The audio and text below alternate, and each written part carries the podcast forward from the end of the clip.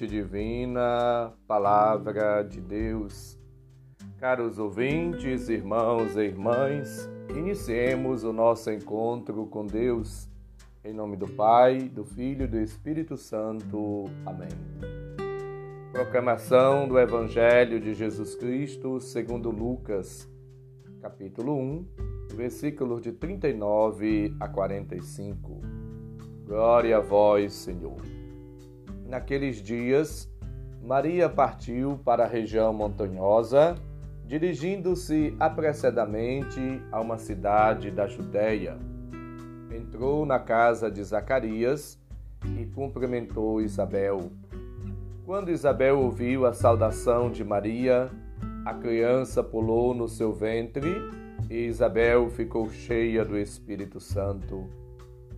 Com um grande grito exclamou: Bendita és tu entre as mulheres, e bendito é o fruto do teu ventre. Como posso merecer que a mãe do meu Senhor me venha visitar?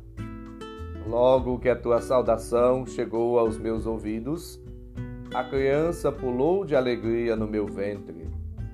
Bem-aventurada aquela que acreditou, porque será cumprido o que o Senhor lhe prometeu.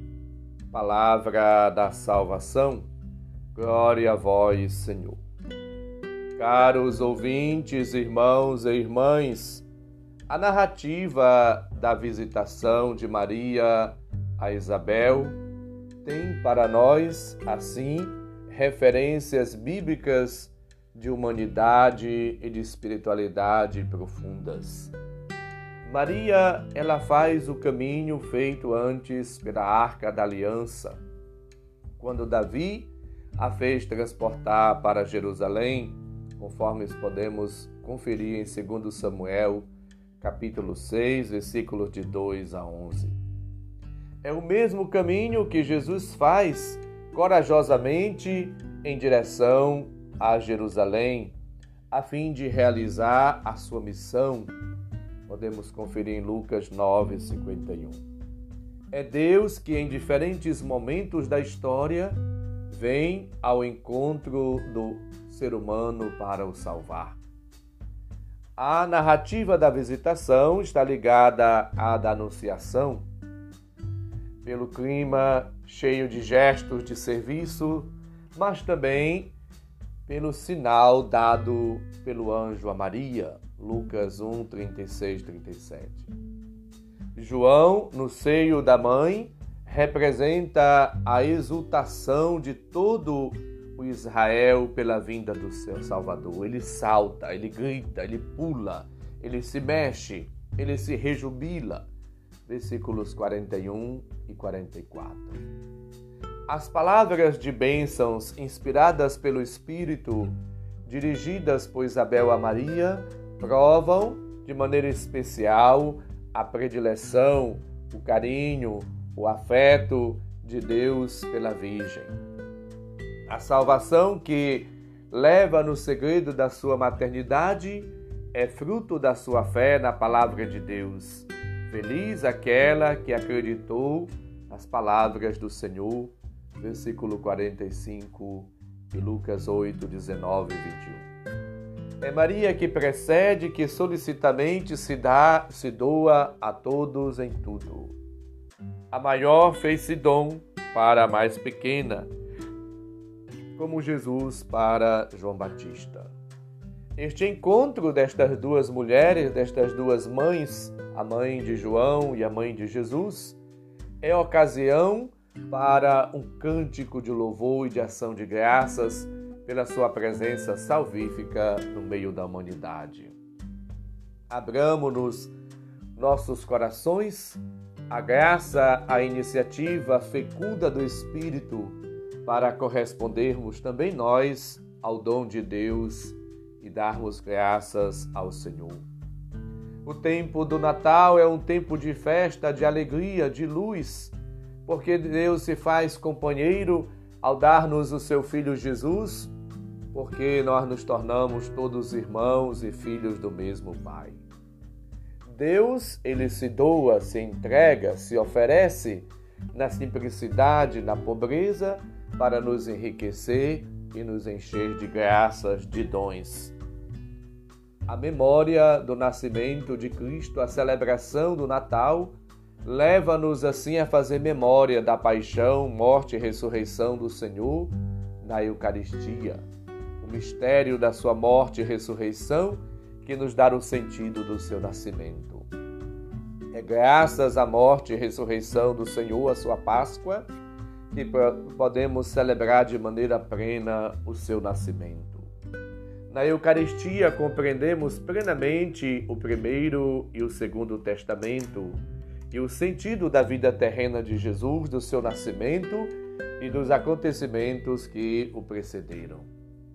A visitação alcança significado total, pleno, na Eucaristia, porque contemplando o menino no presépio, contemplamos o amor de Deus que se dá a nós.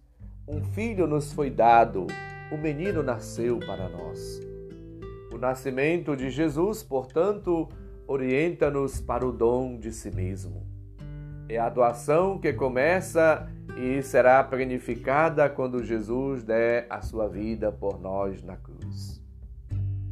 A Eucaristia nos permite celebrar o Natal não como simples lembrança de um acontecimento passado há mais de mil anos, de dois mil anos, mas como uma realidade atual, presente a cada um de nós. O Deus conosco, Emmanuel, é uma realidade atual.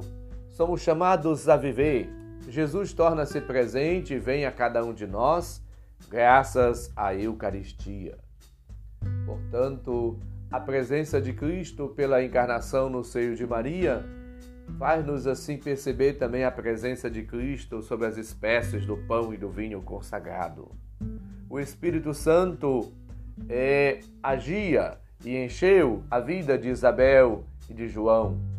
A Eucaristia também nos lança incessantemente pelos caminhos do mundo a serviço do Evangelho, para que possamos também nós sermos repletos de Deus e comunicá-lo aos outros.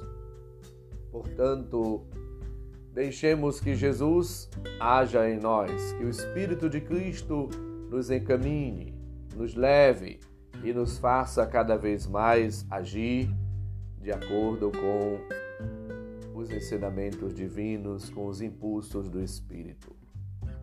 Procuremos cada dia viver em Cristo Jesus, nos doando, nos oferecendo, nos gastando em prol do reino de Deus, em prol da vida dos irmãos e irmãs. Que a celebração do Natal, que está bem aí às portas, nos ajudem a adentrar no mistério de Deus e que, uma vez envolvidos, cheios, repletos de Deus, possamos ser instrumentos dele para os outros de maneira eficaz.